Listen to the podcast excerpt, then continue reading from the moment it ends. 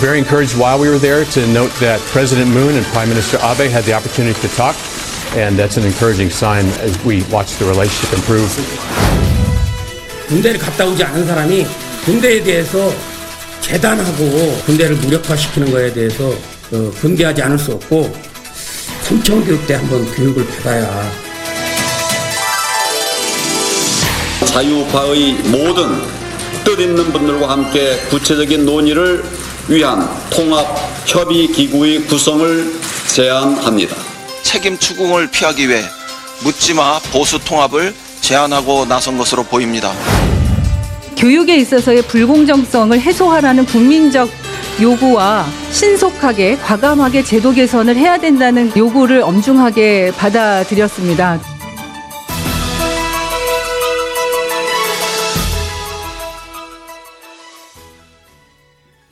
The sounds of this week's news. Welcome back, everyone. You're listening to Korea Factual, and this is the first segment of our show, The Gist, where we go over the major news headlines that dominated the news cycle this week. And for this, I'm happy to welcome Adam Rowe and Swon Jun. Welcome, guys. Hello. Morning. All right. So there's been some diplomacy ongoing this week with a top U.S. diplomat in town. Adam, fill us in. Yes, so the top American diplomat for East Asia, his name is David Stilwell. He was in Korea to meet with officials here, including Foreign Minister uh, Kang Kyung-hwa and uh, defense officials as well.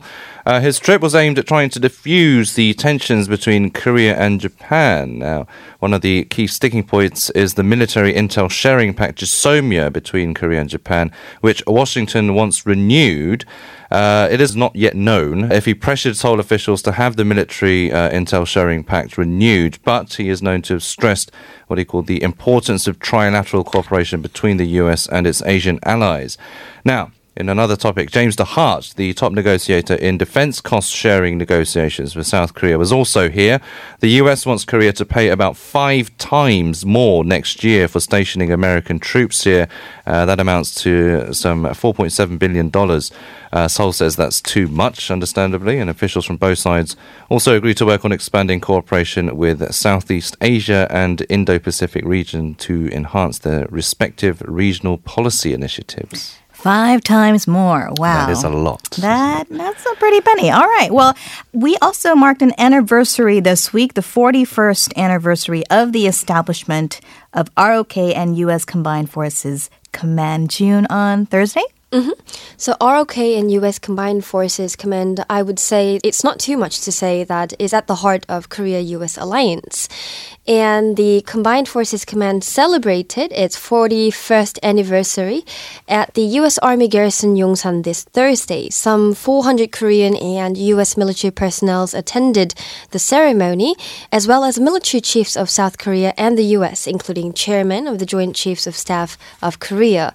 This was the first time that such many military chiefs from both South Korea and the US attended the ceremony since the foundation of the CFC, which was a testament to the strength of the alliance of the two nations.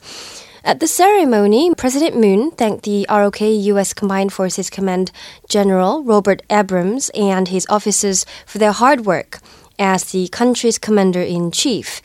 Following President Moon's speech, uh, Abrams replied that Korea US alliance is impenetrable and is stronger than ever. Okay, and speaking of a stronger than ever alliance, uh, military drills are set to take place between South Korea and the U.S. They're planning a new exercise or air drills this time, though. hmm So the ROK and US will hold a combined air exercise, in their words, next month to replace the former annual drills known as Vigilant Ace. Now, these uh, new drills will be conducted at a smaller scale, apparently, compared with the previous years. Now, Vigilant Ace, that exercise was suspended last year to support diplomatic uh, efforts to denuclearize North Korea because these exercises are obviously uh, going to anger Pyongyang, but the specifics of the new drills are yet unknown. Okay, well, let's switch over to the world of politics. So much going on there, especially with the general election now just five months away. It's happening in April. Uh, the LKP, the main opposition party leader, Hwang Kyo-an, has uh, had actually attempted to bring a former army general. His name is Park Chan-ju, but that was met with doubts and perhaps is out of the picture now. Could you explain, June? Of course. Well, this was all over the news. This former four-star general named Park Chan-ju allegedly mistreated his soldiers and abused his power. Nonetheless, LKP chief Hwang initially tried to bring Park Chan-ju on board on his party. But after that, at the time, LKP was faced with a challenge to bring in a new and likable candidate. And this is exactly why Hwang's attempt to bring in Park, when Park was under controversy, invited some confusion and public fury. It's still mystery as to why Hwang chose Park, but we can make some guesses. LKP is failing to read the public's higher expectation on fairness, especially with what's been going on with Cho Kuk controversy. Hwang eventually had to pull Park out after being grilled at, both internally and externally. And we'll delve into that issue a little bit further in our next segment, the magnifier, where we talk to someone from uh, the Military Human Rights Center for Korea. But for now, Adam, the conservative parties are gearing up for the elections, as I mentioned, and the LKP wants to bring the fractured parties together. How's that going? It seems to be gaining steam. So the LKP chair Hwang Kyo-an has uh, proposed creating uh, what he's calling a consultative body to form a unified conservative bloc that will challenge the Democratic Party. Uh, his proposal has been welcomed by some members of the Bareunmirae Party who are actually a kind of a fringe group who want to create their own new party. Uh, Hwang also wants to bring in a far right party that supports the ousted uh, former president Park Geun-hye, as well as other kind of conservative blocs uh, as well. And Yoo Seung-min, meanwhile, announced that the fringe group of minor opposition Bareunmirae Party was going to launch its own party. Yes. So Yoo Seung-min announced that he's to launch a task force to plan the foundation of a new party. And according to Yoo, the task force is to be led by Kwon Eun-hee and Yoo Wi-dong. Meanwhile, just a couple of days since Hwang Kyo-an, uh, the LKP party chief, proposed that they bring the conservative bloc together, uh, Hwang and Yu talked on the phone and agreed to discuss specific ways to materialize that integration of the conservative bloc. Hwang said that the two agreed to move on from the impeachment deadlock that they've been struggling to overcome. And yeah, Yu seems pretty on board with this idea as he said he won't question or be picky about the integration as long as the two can get past the impeachment, agree on the reformative conservatism, and a fundamental reconstruction. Hmm, and there were some big announcements from the government to reform the country's high school education system this week. It's getting some serious backlash, though. Yeah, so quite a controversial topic, this one. Now, the Education Ministry has recently announced it will abolish uh, so called elite or specialist high schools across the country in March 2025. So, not before then, but for the uh, academic year starting in 2025 and turn them into regular schools. Uh, the move comes after a recent survey by the government was conducted on 13 key colleges uh, were found to have given students, especially from these private or specialized high schools, preferential treatment in a, or an unfair advantage in admissions. So these students were mostly from wealthy families who can afford plus more to send them there. so that's kind of been an issue as well. It turns out that it's nearly three times more likely for these students to be accepted to a top school in the country through uh, what is known as an early non regular application process that is largely based on extracurricular activities.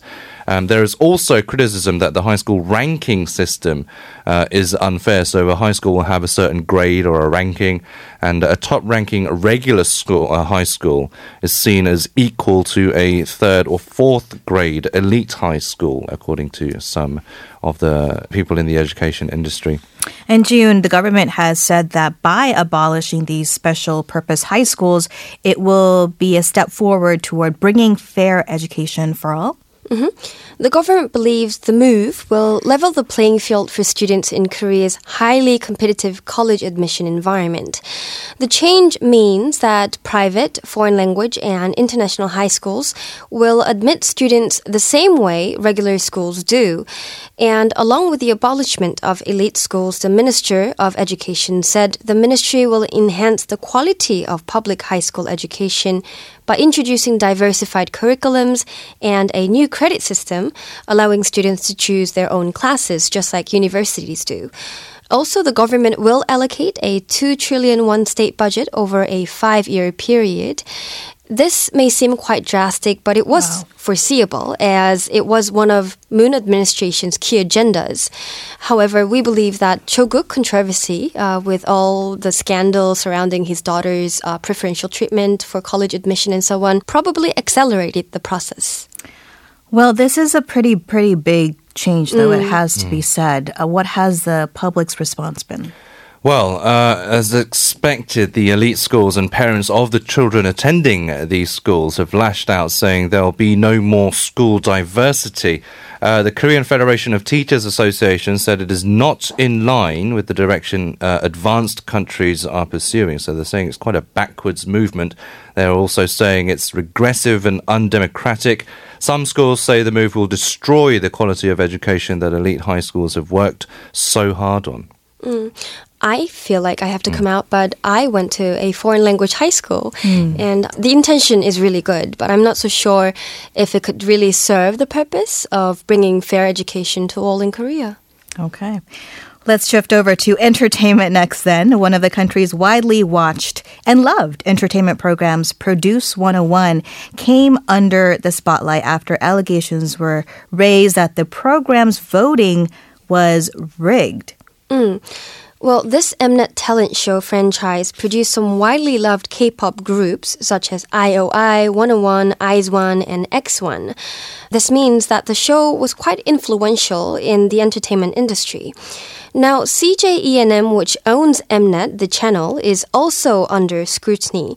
The police are looking to find out if there were any manipulation at the higher level. The police raided CJENM and currently is analyzing some evidence that it has secured from the headquarters. So earlier this week, a producing director surnamed An admitted to the manipulation of the results of Produce X101 and Produce 48. Two Mnet production crew, including the director, were arrested in relation to the allegations. But considering that the votes were made through paid text messages, many believe that the rigging would have required some involvement of individuals with higher authority.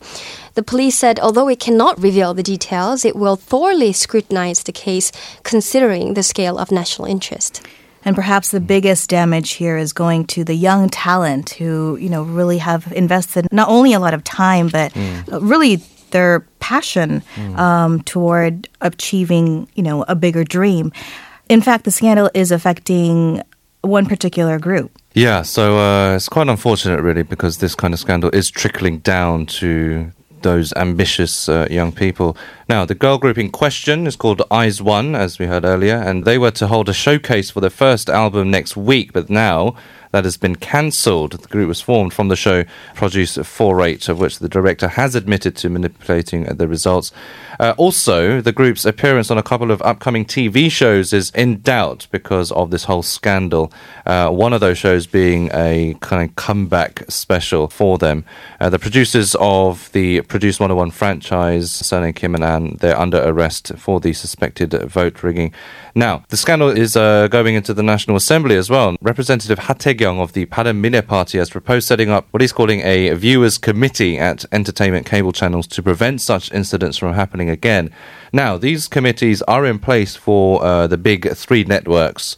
Uh, in Korea and also channels related to news and home shopping, but not in entertainment. So he is proposing that happens for that uh, sector. And he says the issue must not end with the arrests of producers, but also the related networks should also take responsibility.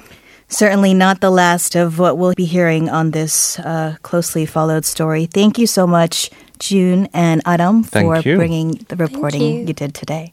And coming right up in the magnifier, we'll discuss the controversy surrounding General Park Chan-ju as well as allegations that South Korea's Defense Security Command had drafted a plan to impose martial law against the candlelight vigils of late 2016. Stay tuned.